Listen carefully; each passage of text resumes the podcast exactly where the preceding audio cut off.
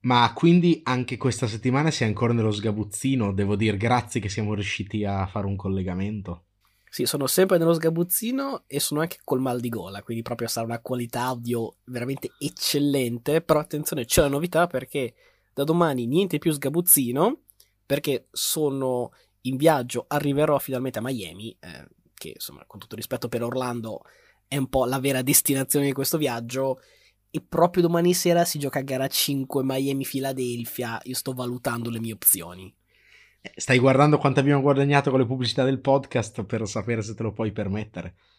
Sì, infatti ho già racimolato tutto quello che abbiamo guadagnato. Posso prendermi il biglietto del bus per arrivare eh, a palazzetto. Poi da lì sono ah. solo soldi dalle mie tasche. già, già, qualcosa comunque. Detto ciò, io sono eh, concentrato ovviamente su gara 4 tra Milwaukee e Boston che si sta giocando mentre registriamo, quindi la tua qualità audio sarà pessima, ma la mia qualità di concentrazione sarà peggio, quindi direi di cominciare palla 2.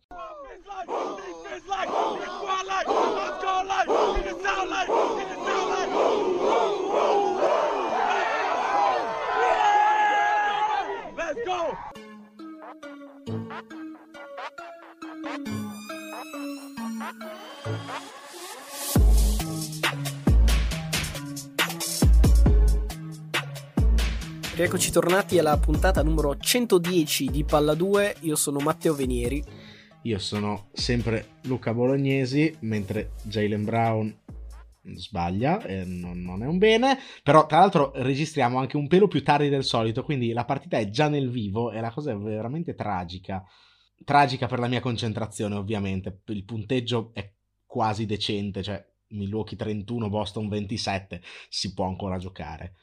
Però partiamo con Miami, dove invece gara 4 si è già giocata e la serie è già su 2 a 2. Ci eravamo salutati sull'1-0 o 2-0, mi pare. Comunque, quando la serie era parecchio indirizzata verso, verso Miami.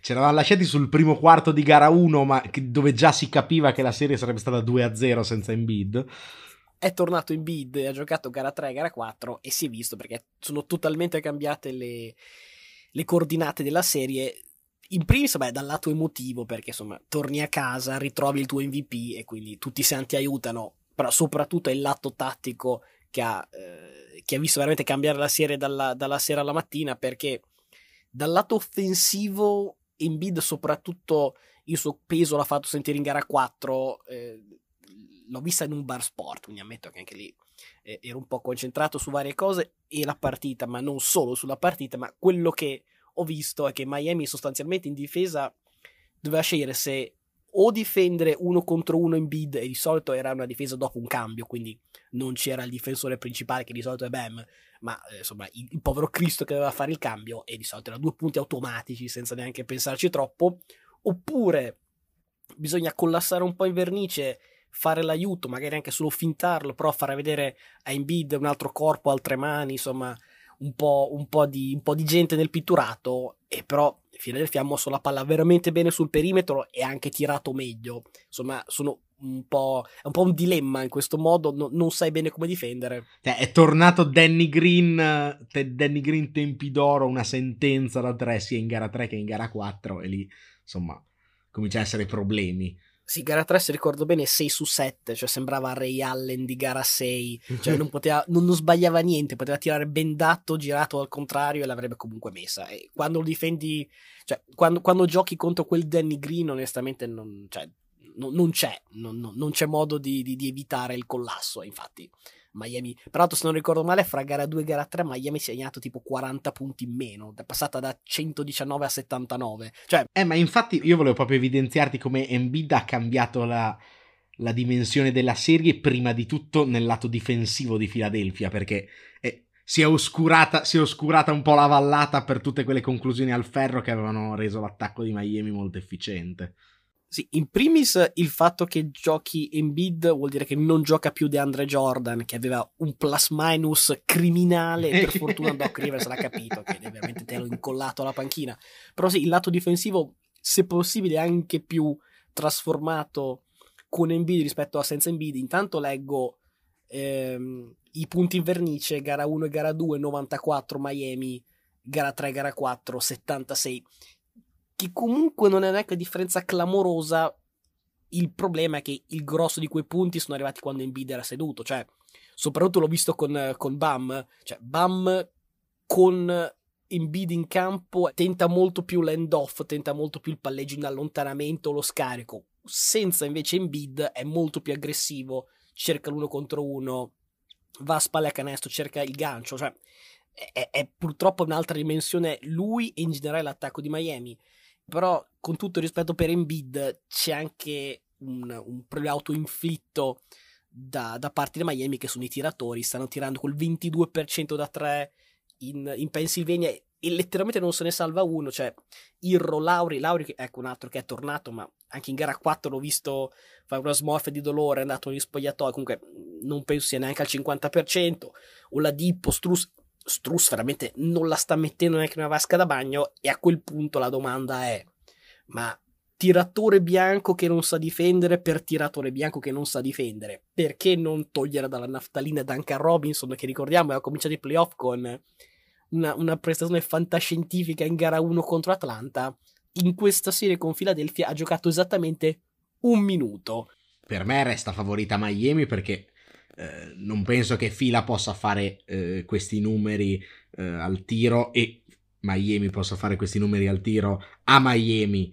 Detto ciò, ecco, avevamo detto che sarebbe un po' cambiata la geografia della serie sia con il ritorno di Elbid che dall'altro lato con Arden che fa quantomeno quello che dovrebbe fare un All-Star, perché insomma, eh, a parte il quarto quarto, comunque alla fine 31 punti, 7 rimbalzi, 9 assist, 31 punti con 18 tiri, ecco, eh, tra l'altro 6 su 10 da 3, vabbè, questo non penso che ricapiterà, però insomma è un po' quella prestazione che avevo chiamato che avrebbe dovuto fare in contumacia Embiid per tenere in partita fila. Se la fa con Embiid in campo, ovviamente finisce in una vittoria in doppia cifra o quasi per, per Philadelphia, nonostante il super Jimmy G. Io non so. Jimmy G sarebbe Jimmy Butler o Garoppolo, no? Sì, so Jimmy che sei stimatore di Garoppolo. Sì, vabbè, e questo è stato un grosso insulto. Ma vabbè, dicevo, eh, ero concentrato sul fatto che secondo me Struss non è un tiratore bianco che non sa difendere perché insomma in difesa comunque tiene e ha un corpo molto più grosso da mettere contro gli avversari rispetto a Duncan Robinson. Questo credo sia il senso tecnico del cambio di rotazione, anche con l'inserimento di Oladipo che ti dà qualcosa dietro che non ti dà Duncan Robinson. Sono però d'accordo con te che quando poi vedi che non la mette nessuno, ecco, provare a buttarlo dentro a un certo punto per vedere se ti gira la serie ci poteva stare. Lauri 0 su 6, leggo. PJ Tucker 1 su 4 che non è da lui, Irro 1 su 5, Oladipo 1 su 5, Vincent 0 su 4. Struss alla fine ha fatto 2 su 5 da 3, eh? sarebbe quasi decente. Ehm. Se ricordo bene, Struss in gara 3 ha fatto 3 su 11. No, no, beh, ci sta. Beh, 3 su 11 non è neanche così pestilenziale. Cioè, ho visto Arden fare degli 1 su 10 tranquillamente. Però, capito, secondo me non è Struss quello da togliere, o quantomeno non è da togliere dalle rotazioni. È importante per Miami Struss in questa serie. Però, soprattutto magari quando gli altri hanno in campo Tybull, cioè situazioni in cui lo puoi nascondere in, in difesa. Ecco, Duncan Robinson potrebbe anche, anche, far comodo, ma nulla dice che non verrà scongelato poi nella, nella gara 5 che tu potresti uh, andare a vedere. Ecco, Boston-Milwaukee è veramente difficile da leggere perché una partita Boston sembra aver trovato i mattoni per costruire il famoso muro per imprigionare Giannis, quella dopo fa 42 punti con 12 rimbalzi e 8 assist. Stesso discorso però al contrario per Tatum e Brown che in gara 2 sembravano LeBron e Wade, però in gara 1 Brown ha faticato da matti, in gara 3 Tatum anche di più, e se loro due non girano insieme e a pieni giri la vedo difficile per Boston eh, riuscire a, a, vincere una serie del genere. Ho visto gara, in gara 3 un, un Al Orford che neanche nei tempi d'oro giocava così. No, non so se quello è un Al Orford che ti può sostituire, diciamo, la produzione offensiva una volta di Tatum e l'altra di Brown. In gara 3, però, eh, arriviamo al discorso, al succo di questa, di questa serie, perché in gara 3 io di base sono quello meno interessato a parlare di fischi, di arbitri, di flag se si parla di football, però insomma il, quel fallo fischiato a Holiday su Smart a 5 secondi dalla fine poteva essere un fallo da tre tiri liberi, ne hanno accordati solo due e insomma lì è cambiata abbastanza la, come dire, eh, eh, le decisioni che poi Boston poteva prendere nel finale, eravamo anche a meno 3, quindi si capisce la differenza. Detto ciò, Boston ha avuto, ha avuto tre tapin per metterla dentro, al quarto è entrato, ma purtroppo a sirena già suonata. Eh, la cosa simpatica, simpatica non per te di sicuro, che sei fan di Boston, ma sono andato a recuperare il famoso 2 minute report dove la Lega va a riguardare tutte le decisioni arbitrali e, e, spiega quali erano giuste e quali erano sbagliate. Ecco, negli ultimi due minuti, 5 errori arbitrali, che sono tantissimi, ma non quello sul fischio di Holiday su Smart. Hanno detto no, no, decisione giusta. Qui, a differenza dell'altra serie, c'è già stata una vittoria in trasferta di Milwaukee che appunto ha preso fattore campo Ecco, gara 4 è 100% fondamentale per Boston perché finire sotto sul 3 a 1 mi sembra abbastanza recuperabile. Beh, qui siamo più o meno a quello che avevo detto settimana scorsa. Eh, è corretta la tua, la tua, analisi su Tatum e Brown e come lo dissi dopo gara 1, eh, il problema di Boston è che ha un po' troppe poche bocche di fuoco offensive per stare al passo di Milwaukee. Poi per carità, gara 2 segnavano più o meno tutti da tre punti, è stata una partita in cui eh, veniva giù qualsiasi, qualsiasi, cosa, piovevano triple a Boston e insomma era la classica gara 2 di reazione dopo la gara 1 persa in casa, purtroppo il sospetto è che l'occasione fosse quel tap-in alla fine o quei tre liberi non fischiati, cioè il blitz si poteva fare in gara 3 e non si è fatto. Adesso per carità, ripeto, sono ancora 40-38 Milwaukee, eh, in, anzi sopra Boston tripla di Smart 41-40 però insomma si sta giocando pure gara 4 però quando hai un'occasione del genere di rovesciare di nuovo il fattore campo e non la sfrutti al di là che sia per colpe tue, colpe degli arbitri, episodi, eccetera. In una serie così equilibrata, spesso la squadra che ruba una partita non sua, oppure appunto vince la partita che si gioca punto a punto, poi è quella che si porta a casa la serie. Avevo detto 4 a 2 e penso che rimarrò col 4 a 2. Cioè, tecnicamente, se Boston vince stasera e torna a due pari, probabilmente è una partita che va a 7. È una serie che va a 7 se stasera Milwaukee va 3 a 1, come è più probabile comunque, vedo una risposta comunque di Boston in casa che si porta a casa gara 5 appunto nello stesso modo di gara 2, un po' emotivamente in, in reazione, ma poi non si va a vincere gara 6 a Milwaukee in casa dei campioni in carica, secondo me. Listen, we talking about practice. Not a game, not a game, not a game. We talking about practice.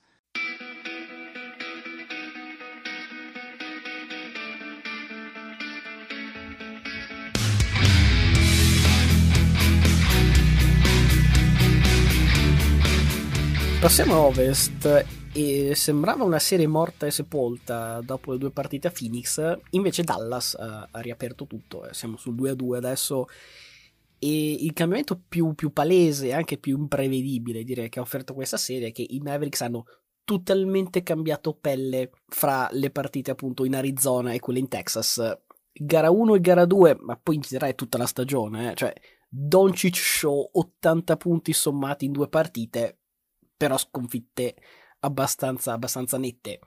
Poi appunto ritorno a Dallas e Luca si limita, direi più che limitato, a 26 punti sia in gara 3 che poi anche in gara 4, però invece lì con primari hanno dato una risposta veramente importante e eh, in primis Branson che l'avevo invitato, fra virgolette, settimana scorsa a tornare un po' a fare il socio di Doncic perché era quello che aveva fatto vedere più personalità, anche più, più, possibilità di creare il proprio tiro nella serie con Utah e in effetti è tornato un po' quel giocatore lì, in generale Finney Smith, Bullock, Kleber, anche Bertans, Redivivo, Dinwiddie, tutti giocatori nati in doppia cifra nelle gare giocate a Dallas, tutti giocatori che hanno dato contributi importanti infatti non a caso il tabellino eh, degli assist di squadra Mavericks 35 assist totali fra gara 1 e gara 2, 47 fra gara 3 e gara 4.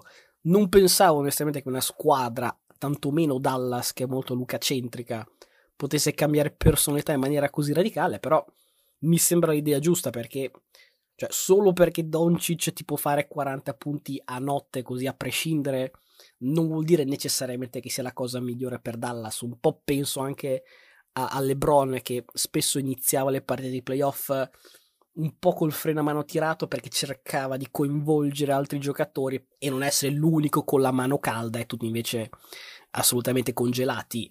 E dal lato di Phoenix invece parlavamo spesso nel primo turno di CP3 e le sue serate sì e le sue serate no, fin qui in Texas solo serate no. Gara 3, 4 assist e 7 perse, cosa assolutamente quasi mai sentita. In gara 3 pure peggio, le perse sono solo 2, però 6 falli, solamente 2 su 4 dal campo. Eh, il problema è che adesso gli hanno messo le mani addosso a mamma, e moglie, figli e quant'altro, visto che un, un fan è stato bandito dall'American Airlines Center fino al 2023. Ecco, temo che al ritorno, al ritorno a Phoenix ci sarà un'altra delle sue masterclass con 50 punti e 40 assist, che penso siano dedicate tutte a quel fan. In generale mi sembra che sia una serie che ancora ehm, dà molto peso al fattore campo, perché insomma due squadre che cambiano dal giorno alla sera eh, fra come giocano in casa e giocano fuori casa, quindi vuol dire che Dallas 1 la deve vincere, molto più facile direi la 5 che la 7 e, secondo me la 5, ripeto, Chris Paul arriverà col dente avvelenato, quindi magari toccherà arrivare alla 7, però sappiamo anche che eh, fra l'anno scorso e quest'anno Phoenix le serie le va, le va, a giocare tutte a 6 partite, cioè scorso anno le, le finals le ha perse in 6, però eh, anche contro New Orleans è arrivata a 6 partite, credo che anche questa arriverà a 6 partite, magari anche alla 7, non riescono a giocare bene neanche stavolta, neanche in gara 6 a, a Dallas, però veramente per come cambia ehm, la capacità anche di tirare, l'aggressività, stranamente anche per Chris Paul, veramente la concentrazione che di solito ha fatto più partite in questi playoff con assist in doppia cifra e zero palle perse, poi inspiegabilmente ne ha fatte 9 in due partite contro, contro Dallas a, in trasferta. Ripeto, se Luca riesce a essere più aiutato, diciamo, dagli altri giocatori che non deve essere poi lui a cercare di tirare fuori le castagne dal fuoco ogni volta, Dallas potrebbe avere qualche ambizione di upset, però resto dell'idea che Phoenix la possa portare a casa. Eh, anch'io resto di questa idea. Non è, non è certo una novità eh, nell'NBA che i cosiddetti comprimari facciano delle ottime gare nelle gare casalinghe e non in quelle in trasferta, cioè è stato un po' il filo conduttore di tante serie degli anni 90 e soprattutto degli anni 2000. I vari, i vari Vujacic, eh, eccetera, facevano partite a Los Angeles che certo a Boston non facevano e viceversa. I, i Tony Allen facevano la partita o i Nate Robinson a Boston che a, a Los Angeles non facevano. È normale che vengano coinvolti eh, di più e siano più produttivi nelle gare in casa i, i giocatori comprimari. Ecco, 8 triple di Finney Smith, siamo un po' fuori script magari. Detto ciò, secondo me la chiave è anche parzialmente tattica. Sinceramente non, non, ho ancora capito perché Kid non abbia messo Kliber in quintetto. Cioè, alla fine Powell sta lì a fare lo spaventapasseri. Cioè, in una serie in cui è evidente che sei sotto dal punto di vista dei centimetri, è chiaro a Dallas ed è sempre più chiaro nel corso delle partite che deve estremizzare eh, il proprio quintetto piccolo per almeno giocare un altro sport. È ovvio che andrà sotto, eh, sotto, sotto canestro, però sicuramente apre molto di più il campo in attacco. Powell non è un tiratore, è più piccolo di Ayton e quindi va sotto, è abbastanza tra virgolette, inutile averlo in campo. Tant'è vero che se vai a leggere le sue cifre, gara 1 15 minuti, che già sono pochi per uno starter, ma vabbè, meno 10 di plus minus, gara 2 13 minuti, meno 18, una tragedia, i minuti scendono ancora a 10, anche se a 5 di plus minus positivo in gara 3, diventano 9 con meno 3 di plus minus in gara 4, io non mi aspetto Ennema quasi in gara 5 visto quello che ha fatto Bertans attenzione perché è vero che eh, il fattore campo è il fattore campo, però è anche vero che Phoenix ha dimostrato nelle finali dell'anno scorso che ecco, nel momento in cui perde la bussola, poi non sempre la ritrova con facilità all'interno della serie.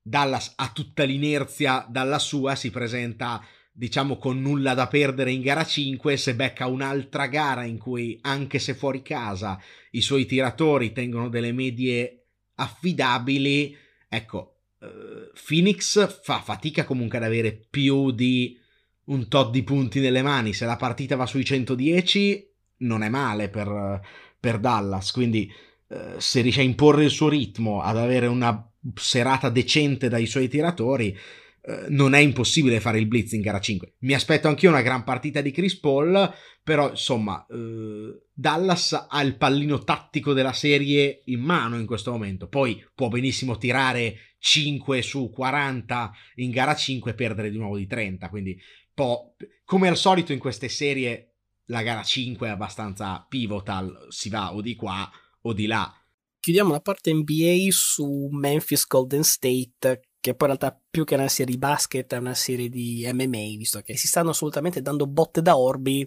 e come spesso dico io non amo parlare di arbitri, anche meno di, di, di falli, flagrant, sospensioni, infortuni. Sono cose però centrali a questa serie, quindi è, è impossibile non parlarne. Di gara 1 già avevamo commentato il flagrant 2 a Draymond Green, ma a saperlo, quella era veramente solo la punta dell'iceberg passano, mi sembra, tre minuti di, di gara 2 e Dylan Brooks da una tramvata clamorosa in testa a Gary Payton lanciato a canestro cade male eh, si rompe il gomito, flagrant 2 eppure sospensione poi per gara 3 gara 3 in cui Golden State ha stradominato. Ho letto qualche dato statistico 63% dal campo 52 da 3 91 liberi è solo il secondo team della storia a fare, a fare mh, cifra del genere playoff addirittura 76% di true shooting percentage, è un record assoluto e penso inarrivabile. Però la storia è questo fallo di Brooks perché insomma, si può discutere su quello che è il valore di Brooks se, se passa da partita punto a punto vinta nel finale da Moret o blowout clamoroso di Golden State. Non penso che Brooks valga 30 punti, cioè parliamone. Però insomma, sicuramente è una cosa che fa discutere credo che dibattere o meno se sia un fallo da flagrant 2 non dovrebbe neanche essere argomento di discussione. Si può parlare magari da, della, della, sospensione che posso qui ascoltare qualche, qualche altro discorso perché in effetti un flagrant 2 dove ti cacciano dopo 3 minuti vuol dire che per 45 minuti praticamente sei, sei già sospeso una partita. Quindi così è come una sospensione di due partite, forse un po' eccessiva, però insomma eh, la decisione è quella della Lega. Difficile fare eh, come dire, fare, fare, grandi perorazioni in favore di uno che ha quasi ammazzato uno. Eh, su, questo, su questo topic, però, mm, mi, mi, mi, balzavano per la testa qualche, mm, qualche precedente, quindi sono andato poi a guardarli ed erano due partite, una che avevo visto, una che no, però insomma aveva fatto discutere. Eh, avevamo discusso qualche settimana fa la famosa partitone di regular season fra Nets e Bucks e lì Middleton fu cacciato flagrant 2 perché eh, con una mano tirò giù Bruce Brown, situazione simile, no? lanciato a canestro, prende uno contro zero, Brown va su per un layup e Middleton lo tira giù per una mano, cade male, flagrant 2, appunto cacciato, idem Grayson Allen, Caruso lanciato a canestro, tirato giù con doppia clavata, questo era anche abbastanza più, più brutto da vedere, e anche più simile a Peyton se vogliamo, perché lì Caruso si, fro- si fratturò il polso e rimase fuori due mesi. Si è parlato di mh, Kerr, soprattutto ha parlato di codice, ha detto Brooks ha violato il codice, che si parla appunto di, di non toccare giocatori in elevazione perché è molto pericoloso quando sei a mezz'aria basta veramente un tocco di un mignolo che perdi l'equilibrio ed è difficile poi in, in aria riuscire a, a cadere bene. La cosa peggiore è che Peyton è stato proprio preso in testa. Cioè, un conto è essere sbilanciato, di classico no, classica spinta alla schiena che è brutta da vedere, però almeno non ti colpisce in testa, cioè è già tanto che non sia preso una commozione il povero Peyton per quella clavata. Poi ovviamente eh, i strascichi polemici non sono finiti lì perché gara 3, ok, blowout di Golden State, ma la storia che non ci sarà Jamorant per gara 4 perché si è infortunato Jamorant e anche qui come è successo c'è chi incolpa Pool perché sembra prendere, diciamo, con la mano il ginocchio, però letteralmente mezzo secondo prima si danno una ginocchiata involontaria e mi sembra verso la fine del terzo quarto di nuovo Jamorant fa un close out e picchia ginocchio contro ginocchio con Clay Thompson. Penso che tre di queste, eh, diciamo, botte, aggiungo anche quella di Pool, però non penso che basti quel, quello sfiorare un ginocchio per causare un infortunio del genere, dire che più la concomitanza di tutte queste situazioni abbiano poi portato a questo tipo di infortunio, peraltro se parliamo anche di ehm, come dire, violazioni di codice, vi sa che un placcaggio di Baines alle ginocchia di Pool sicuramente non, eh, anche questo sicuramente non fa parte del codice, è una delle serie più, più fisiche, più nervose, di, insomma, non dico di sempre, ma sicuramente negli ultimi 5-6 anni e, e faccio fatica a ricordarne altre così, così fisiche. La differenza è che Golden State quando tira bene veramente non ce n'è per nessuno. Già Morant è un po' l'anima di questa squadra, ha fatto un partitone clamoroso in, in gara 2, quando, veramente, quando va a sinistra sembra il, il Derek Rose dei, dei tempi migliori, precrociato soprattutto. Ho visto un po' Golden State tentare di mandarlo a destra, ma più o meno Già Morant fa quello che vuole. Sappiamo che quest'anno, ehm, quest'anno Memphis ha fatto ottime cose senza Jamorant, ecco, riuscire a vincere uno, magari addirittura più partite contro questa Golden State senza il suo franchise player la vedo molto complicata. Ah, partirei dalla questione eh, tecnica, poi arrivo ai miei amici, eh, sia quelli in campo come arbitri che quelli poi eh, che prendono le decisioni dopo le partite.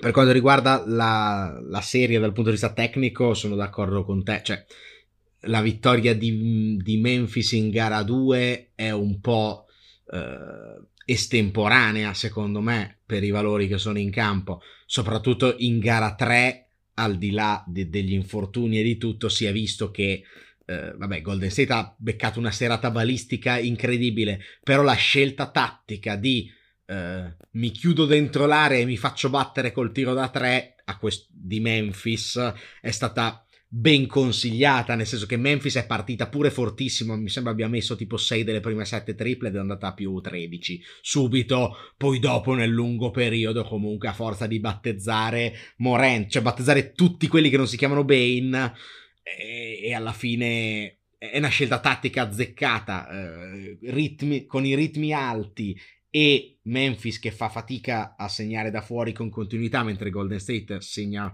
molto di più. È comunque una serie che secondo me nel lungo periodo è segnata al di là degli errori arbitrali delle scelte che sono state fatte che personalmente non condivido. Uh, il flagrant 2 ci può stare anzi è diciamo quasi, quasi netto. La sospensione è scandalosa a mio avviso perché semplicemente non c'è l'intenzione in quel fallo. Tu parli l'hai, com, l'hai diciamo messo assieme a gente che strattona la gente in aria che la butta per terra con intenzionalità e quelli sono falli criminali. Qui c'è un tentativo di stoppata goffa ma riuscita che ha generato un danno. Per carità Flagrant 2 glielo vogliamo dare però ecco, la squalifica per aver tentato di stoppare uno e per caso l'ho preso in testa mi sembra davvero eccessiva. Cioè, è ovvio che bisogna darci un freno perché in tanti lo stanno facendo. Lo stesso Embiid ieri sera ha dato una manata terrificante in faccia a Jimmy Butler. Chiaramente sono pure amici, non c'è intenzionalità. È stata fatta con Jimmy Butler che aveva i piedi per terra, quindi ovviamente flagrant one e non due, giustissimo. Però la gente cala la mannaia per stoppare, se lisci la palla prendi uno in testa. L'unica cosa che dico, e poi giriamo pagina perché anche, anche ora, non vedere intenzionalità nel fallo di Brooks è proprio da avvocato difensore perché cioè, la palla non l'ha neanche guardata. Quindi, cioè, se vai, se tu, se tu, contrasti, se tu contrasti un giocatore, uno senza saltare, e due, se a cercare la palla, non capisco come fa a non essere intenzionale a prendere il giocatore. Cioè, eh, ma ho capito, ma lui va super stoppare, è evidente che va super stoppare. Questo è un chiaro esempio di due persone che vedono la stessa cosa e giungono a due, situazio- a due conclusioni diverse, ma insomma, il tempo è talmente tiranno che dobbiamo uh, andare oltre senza esaminare oltre la cosa. E no, io puntavo all'ennesimo record di durata mentre Milwaukee comincia a scappare nel frattempo nel terzo quarto e tra l'altro mi fa incazzare ulteriormente. E possiamo andare all'NFL? Sì, all'NFL ci arriviamo, ma prima c'è il sondaggio. James catches, puts up a three. Won't go. Rebound Bosch. Back out to Allen. His!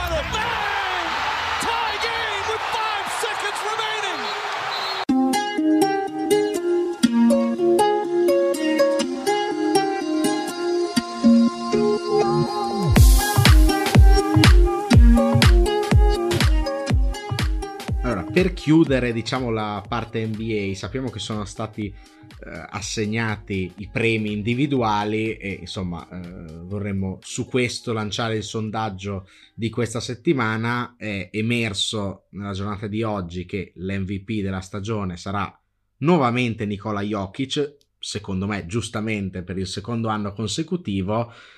Embiid può, diciamo, lanciare la sua causa e dire, eh, sono arrivato secondo, però potevo magari eh, vincere io. Ci sono altri nomi interessanti. Noi vi chiediamo semplicemente se siete d'accordo con la nomina di eh, Jokic a MVP o no. Ah, tra parentesi, non c'entra nulla. Curioso che lo status di Embiid fosse tipo out per gara 3, poi improvvisamente prima della palla 2 si è diventato ah no, gioca con la maschera e 50.000 dollari di multa per informazioni incomplete. Vabbè, sul fatto del, del, della fake uh, out, anzi no gioca, vabbè, uh, fa parte del, del gioco, insomma, non, non, mi arrabbio troppo. Piuttosto io pensavo che la Lega avesse bandito le maschere nere, perché mi ricordo LeBron ai tempi di Miami giocare una partita fantascientifica con la maschera in stile Cavaliere Oscuro, infatti anche Embiid ha preso quella, quella, via nel commento post partita, si è dichiarato no, Batman, ecco quant'altro. Pensavo che l'NBA avesse bannato questa cosa qua in favore della maschera trasparente, invece in qualche modo Embiid è, è riuscito ad avere quella nera che fra l'altro è bellissima, sembra veramente la maschera supereroe, cioè penso che anche i brocchi giochino bene con quella maschera, cioè ti dà quella che è superpotere. Eh, proverò, penso che proverò, però il problema è che costicchia, se vuoi finanziarmela. Chiediamo uno sponsor, c'è qualche sponsor, una, un'azienda che produce materiale tecnico per uh, infortunati che vuole finanziare e farmi giocare una partita in prima divisione con la maschera? Guarda, penso che ci sia già la fila. Cioè, i, i, telefoni qua che stanno veramente impazzendo. C'è Instagram che mi so, ho visto già 13-14 messaggi. Non so se. Addirittura abbiamo impallato i server di tutta Instagram. Pensa che, che, potere ha questa tua richiesta. Eh, tutto ciò per ricordarvi di seguirci su Instagram, tra parentesi. Per quanto riguarda il uh, sondaggio invece di settimana scorsa, parlavamo di, di draft e ne parleremo anche poi eh, dopo più, più in generale, la domanda era chi ha vinto il draft NFL ed è stato un plebiscito per le newyorkesi. I Jets primi e i Giants secondi hanno vinto veramente per distacco clamoroso rispetto alle altre squadre. Credo sia l'unico momento in cui Jets e Giants vinceranno per distacco contro altre squadre, però è, è già qualcosa. No? Ready?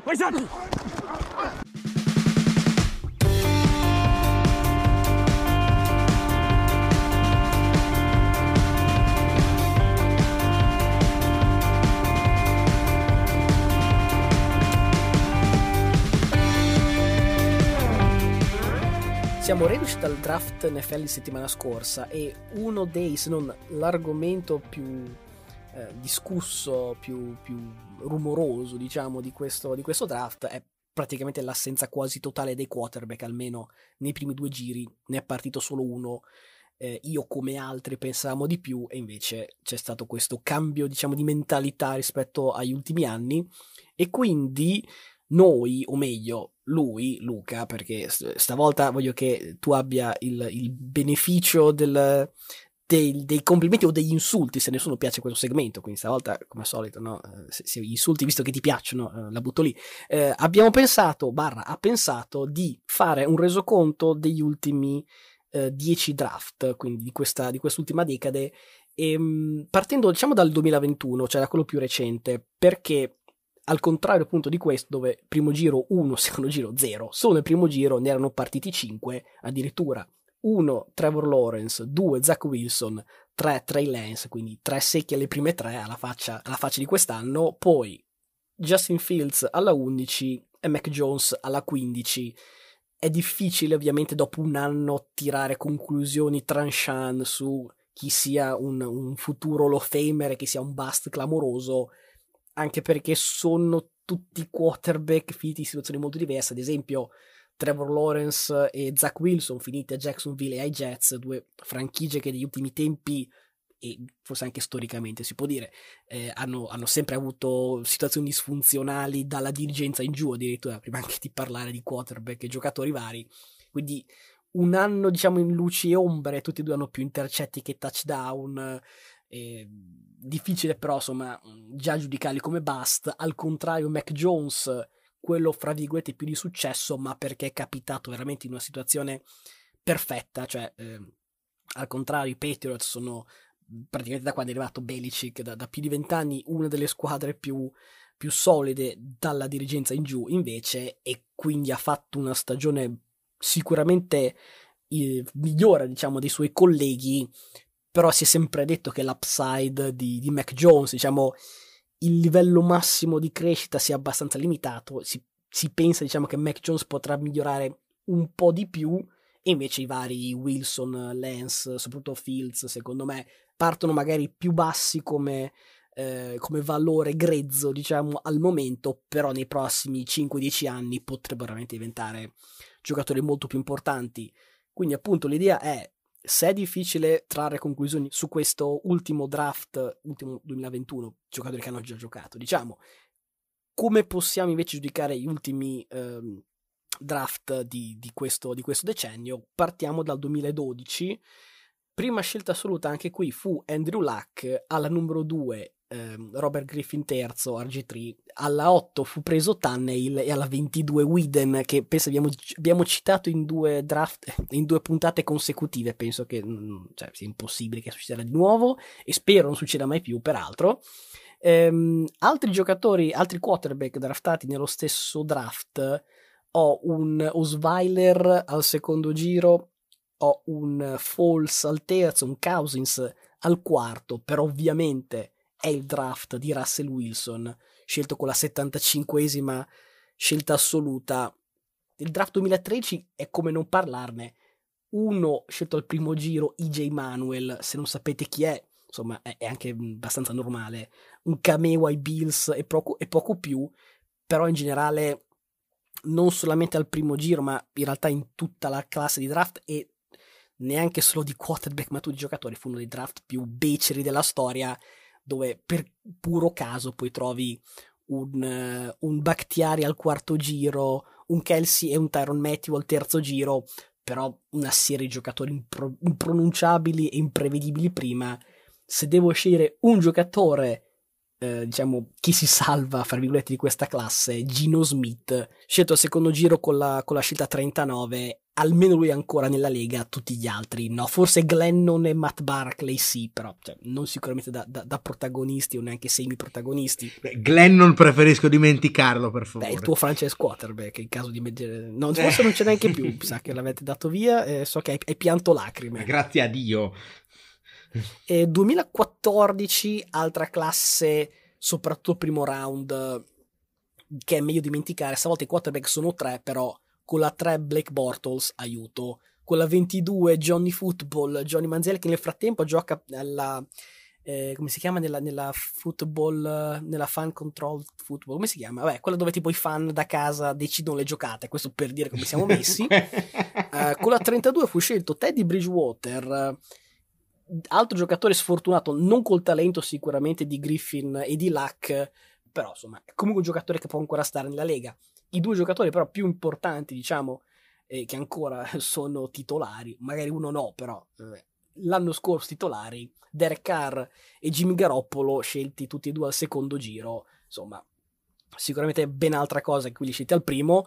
2015, altra doppietta, uh, James Winston alla 1 e Marcus Mariotta alla 2, obiettivamente cioè, difficile, anzi impossibile non fare questa scelta perché erano due vincitori in anni consecutivi di, di Iceman, quindi insomma il meglio che l'NCAA aveva da offrire nel ruolo purtroppo hanno fatto uno peggio dell'altro, anzi ti dirò che ieri o due giorni fa ho visto una jersey di Winston... Uh, però non di Tampa, anche sono in Florida, l'ho vista di New Orleans, quindi uno che ci crede, forse è, ci crede anche più di te. 2016 ancora doppietta 1 Goff 2 Wentz 26 se vuoi ti cito anche Paxton Lynch mm, penso che ne facessi anche a meno per il resto anche qui se guardi in alto vedi giocatori problematici poi cominci a scalare terzo giro Brissett quarto giro Dak Prescott e scelto solamente 4 dopo Dak Prescott il dominatore della XFL Cardale Jones, che insomma, se vogliamo, è il vero vincitore di questo draft. Sì, eh, tu sei stato molto diplomatico, diciamo che nell'analisi che avevo eh, prodotto io ho cercato di bollare un po' i giocatori in tre categorie, no? Miss, It, diciamo, diciamo scelta indovinata, scelta sbagliata e me, cioè insomma asterisco da, da rivedere. È chiaro che spesso facile bollare Paxton Lynch come miss assoluto, più difficile giudicare la situazione di Luck, per esempio, che secondo me resta un, un hit, anche se ha giocato poi solo sei stagioni, di cui solo 5 intere, poi si è ritirato proprio nel momento in cui Indianapolis, diciamo, era eh, in ascesa, quindi difficile poi giudicarli. Alla fine andrò a fare un po' una sintesi di quante scelte sono state indovinate, anche considerando cosa c'era di alternativa da prendere, perché tu eh, alla 1 vai a spendere una 1 per Goff e una 2 per Vance sono due che ho catalogato come me, però secondo me sono indirizzati a essere due miss, perché se spendi una, una prima assoluta e una seconda assoluta per due QB così e va via Prescott al quarto round, che ha oggettivamente ad oggi una carriera migliore di entrambi, diventeranno due miss. Non sono evidenti come Lynch, ma lo sono comunque. Questo per fare un po' un recap e andare a vedere qual è poi eh, l'intenzione di questa analisi. Siamo al 2017 e siamo ancora nelle prime due scelte, alla 2 Chicago prende Mitchell Trubisky. Piccolo problema, alla 10 a Kansas City va via un certo Patrick Mahomes, che direi forse è l'hit più hit di questa uh, serie di squadre che stiamo andando ad elencare. Alla 12 a Houston va Deshaun Watson. Se alla 2 chiami Trubisky e poi dopo vanno via Mahomes e Watson, il problema è grosso. Direi che Mahomes è l'unico Hall of Famer sicuro che trattiamo in questa lista. La pick forse più decente del draft paradossalmente è CJ Bettard dal terzo ai Niners, alla fine il suo l'ha fatto, ha speso una terza, neanche così tanto.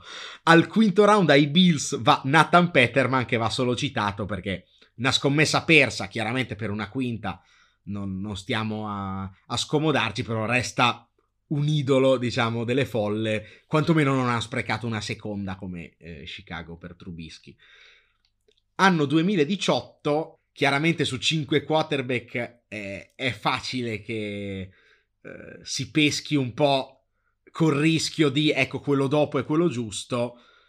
Curioso che le pick che a suo tempo furono le due più criticate, siano state Josh Allen alla 7 a Buffalo, che poi in realtà è diventato il migliore di questa classe, e eh, Lamar Jackson alla 32 a Baltimore, che è probabilmente il secondo migliore di questa classe. E furono le due più criticate perché, insomma, Josh Allen un po' un rich alla 7, però, insomma, direi che poi la sua carriera la sta avendo anche grazie alla pazienza che Buffalo ha avuto, perché gli ha dato fiducia anche dopo un'annata non spettacolare.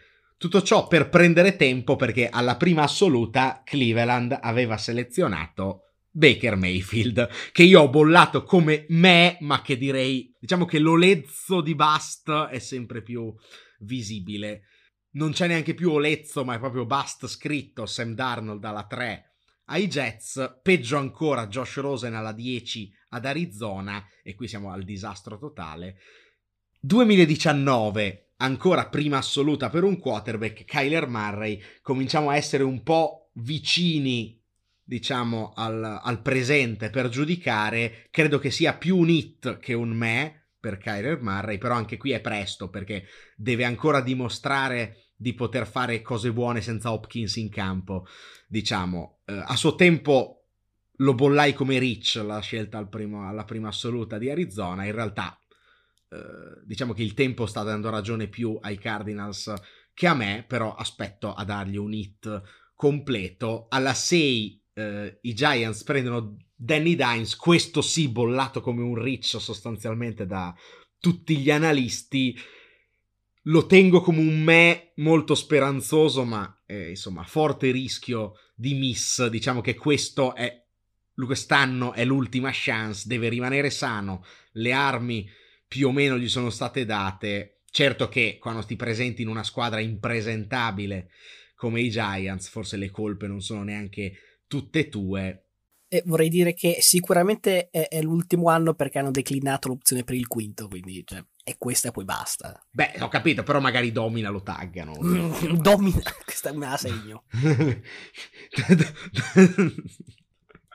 magari, ma, magari una speranza. Ma di, Alla 15, Dwayne Haskins uh, a Washington, pace all'anima sua, però ecco, doveva essere la steal del draft perché preso doppio Danny Dimes, eccetera, non ha comunque rispettato le attese a Washington. È purtroppo un miss. Al secondo giro, Drew Locke, quel giocatore che ha, ha, ha fatto prendere l'abbaglio uh, a tutti sostanzialmente. Tolto Kyler Murray, che comunque è ancora da verificare, il miglior QB del draft probabilmente è il baffone Gardner Minshew, detto Minshew Magic, che è arrivato al sesto round. Chiudiamo il tutto con il draft 2020, dove alla prima assoluta va Joe Barro e qui siamo proprio a un hit completo, anche perché arriva in una squadra indecente, ma fin da subito fa vedere le sue qualità prima dell'infortunio eh, anche a Cincinnati, che al momento non era una, una gran squadra. Ecco, diciamo che Barro è un po' lo standard per la mia analisi, nel senso che io resto sempre scettico su quei quarterback che partono male, tipo Lawrence, perché secondo me anche in un contesto indecente, se sei un campione si vede, cioè Barro le partite le ha fatte vedere anche quando Cincinnati era becera, lo stesso Watson faceva numeri nel momento in cui Houston faceva vomitare. Che Lawrence non abbia prodotto a Jacksonville mi preoccupa un po' al primo anno, perché se sei un campione lo fai vedere anche giocando nel deserto, mentre tutti quei QB che diciamo possiamo considerare anche medio forti, poi dipendono dal contesto, quindi un po', ecco, Mac Jones arriva nel posto giusto, fa bene, magari fosse arrivato nel posto sbagliato avrebbe fatto schifo. È un QB medio, che come un thumbnail poi dipende da dove lo metti, eh, però questi non sono campioni e secondo me alla prima assoluta, alla seconda, alla terza devi prendere dei campioni. In tutto ciò noi abbiamo trattato solo eh, gli ultimi 10 draft, però ho, ho, controllato dal 2000 sono più di 60 quarterback draftati e parliamo solo di primo round.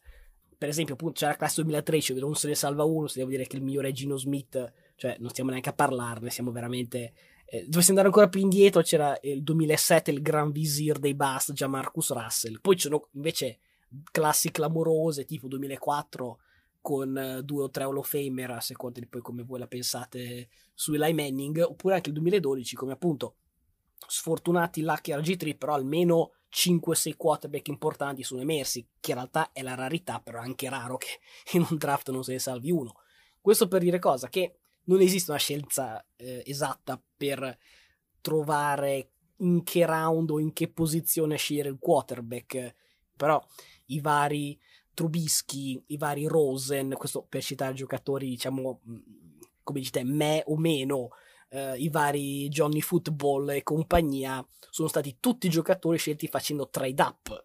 E su 33 quarterback che abbiamo citato al primo turno, 16 sono stati scelti dal team che ha fatto trade up per prenderli, praticamente la metà.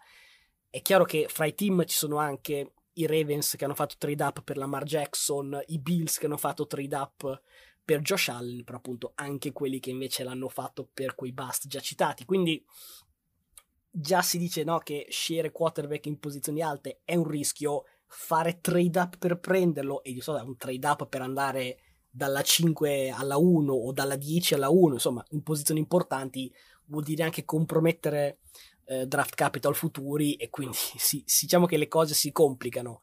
Eh, io in tutto ciò eh, penso che la classe 2022 probabilmente dovrà quantomeno faticare per, per conquistare della, della, credibilità. Io pensavo che per il talento di Malik Willis fosse almeno quasi sicuro dal, dal, mio punto di vista da primo giro chi, chi, i 32 GM la pensano diversamente e figurati se penso di avere più, più esperienza di un GM, però questo appunto mi fa pensare che se vedo invece i quarterback scelti dal secondo giro in giù, se ne salvano veramente pochi, perché scorso anno praticamente nessuno ha visto il campo, e andando prima, sì, c'è un Jalen Hurts 2020 preso al secondo giro, ma io diciamo non sono esattamente fra i suoi stimatori, c'è un Garrett Grayson scelto alla terza nel 2015, la domanda è chi è, appunto, non lo so, quindi in realtà l'idea è che, l'idea che mi sono fatto facendo questo mini studio dei quarterback è che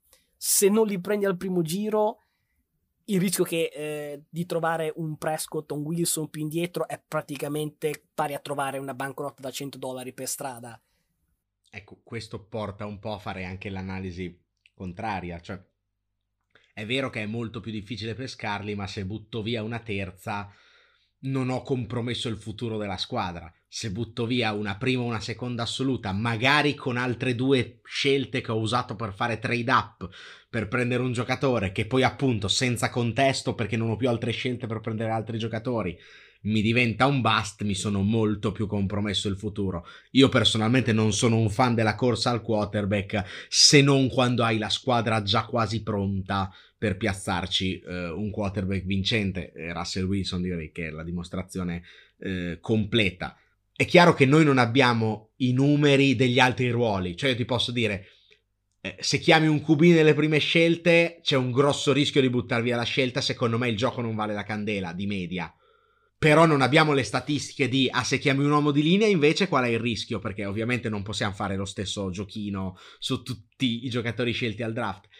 A occhio ti direi che ci sono ruoli più solidi di altri e il QB è uno dei meno solidi di tutti dove andare a pescare all'inizio. Secondo me quando hai una prima assoluta perché hai una squadra totalmente indecente è vero che se c'è il luck di turno, però è anche vero che luck era universalmente riconosciuto, cioè si è presentato come il prossimo Peyton Manning e giustamente poi lo prendi alla 1 come Joe Barro, invece forzare una prima scelta come Winston, che magari non era visto come il prossimo Peyton Manning, non è stata una grande idea. Sarebbe stato meglio costruire la squadra con una prima assoluta solida, magari un'altra scelta alta l'anno dopo, e poi vai a prendere un QB alla 20 che lo inserisci nel contesto giusto e magari puoi vincere. Meglio secondo me.